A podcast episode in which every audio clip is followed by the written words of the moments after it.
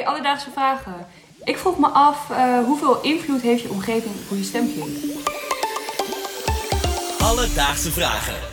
NPO Luister. Dankjewel Emma uit Nijmegen voor je vraag. Nou kijk, dit vind ik dan een leuke vraag, Rosa. Ben ik ook. Ik hou echt van stemmen. Jij houdt van stemmen? Ik hou van stemmen, vind het belangrijk. Ik werd vroeger altijd gepest met mijn stem, nu eh, niet meer. Nu is het je, je asset, Precies, je trademark. mijn verdienmodel. Precies.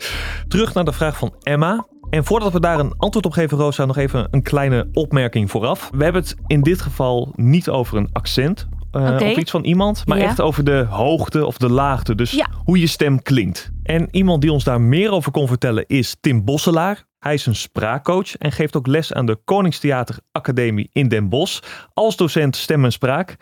Nou, hoe vaak heb ik spraak gezegd? Heel vaak. Deze man weet er alles van. En hij kon ons ook vertellen hoe ons stemgeluid wordt beïnvloed door onze omgeving. Eh, ja, heel erg is het, is het korte antwoord. Ik denk grotendeels. Je past je stem de hele dag door aan.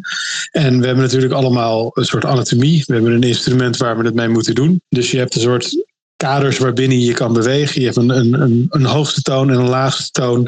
En je hebt een, een hardste en een zachtste misschien. Maar eh, binnen die kaders kunnen we heel veel verschillende dingen doen. En dat doen we ook de hele dag. En eh, hoe je dat inzet, dat wordt grotendeels bepaald door hoe je omgeving klinkt. Moet je, de meeste mensen willen niet buiten de boot vallen. Dus die gaan toch een beetje praten zoals degene om hen heen praten. Eh, je ziet het ook wel bijvoorbeeld bij eh, geadopteerde kinderen, die, eh, die op heel jonge leeftijd geadopteerd zijn. Die gaan alsnog heel erg als hun adoptieouders klinken. En nou, dus die, die, die passen zich toch wel heel erg aan, aan, aan hoe, die, hoe die familie dan klinkt. Nou, hoe we klinken wordt dus enorm bepaald door onze omgeving. Maar zit er dan helemaal geen fysiek aspect aan van hoe je stem klinkt?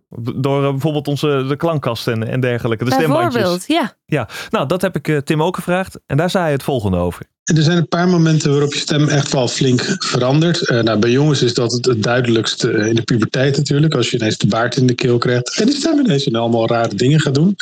En eh, bij meisjes is dat niet zo. Maar dan verandert die stem. Tenminste, het niet zo drastisch. Maar dan verandert die stem toch ook wel een beetje. Maar ja, als je een, na de puberteit vanaf een jaar of weet ik veel. 18, 20. Dan verandert die stem eigenlijk fysiologisch gezien. Dus wat er, wat er van binnen gebeurt verandert die niet zo vreselijk veel meer. Maar toch kunnen we best wel goed horen vaak of, of we een twintiger, een dertiger, een veertiger of een vijftiger aan de telefoon hebben. En dat komt dan dus omdat iemand iets anders doet. Dus dat is echt alleen maar ander gedrag, zou je kunnen zeggen. Want ja, anatomisch gezien verandert er eigenlijk niet zo vreselijk veel meer. Ik vond dit zo bizar. Echt bizar. Ik ben in shock eigenlijk. Ik ben- Jij bent in shock? Zeg maar, ik hoorde dit en dacht, hè, klink ik dan op mijn 60 nu nog steeds hetzelfde? Dacht, dat kan niet. Ik ken zoveel oudere dames eh, die nu een hele andere stem hebben, maar dat doen we zelf. Wij passen onszelf aan, Ja, aan de norm. waarschijnlijk over tien jaar al gaan we meer als eh, eh, midden dertigers praten. Ja, want ik doe het automatisch zelf ook al. Ja. Ik ga lager in mijn stem zitten, Mhm. maar hoe ouder ik word, ik let daar heel erg op. Ah, dus eigenlijk pas jij je stem nu al aan. Daar moet je trouwens wel een beetje mee oppassen.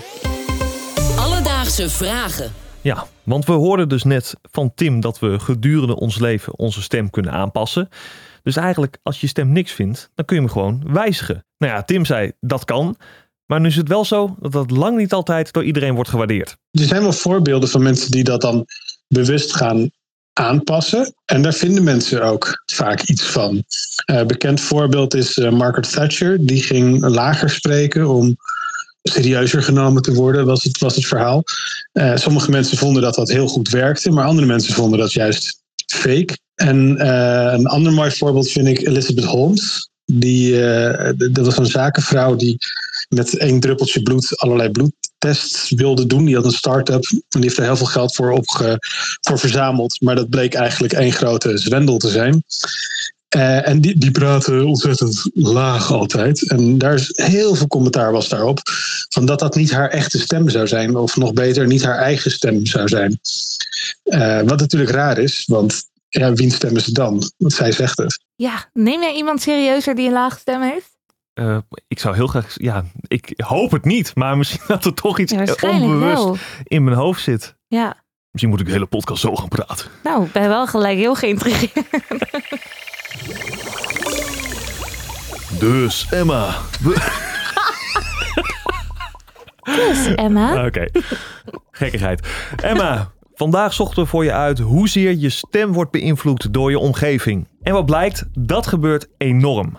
Als mens willen we namelijk niet buiten de groep vallen, wat betekent dat we onze stem al heel snel spiegelen aan onze omgeving. En dit gebeurt als kind, waarbij je je ouders na kan doen, maar ook nog op latere leeftijd, waardoor we als mens vrij goed kunnen inschatten hoe oud iemand klinkt. Heb jij ook een vraag? Stuur ons dan een berichtje op Instagram, dat kan naar Alledaagse Vragen, of je kan een mailtje sturen naar alledaagsvragen.bnnvara.nl en dan zoeken we het voor je uit.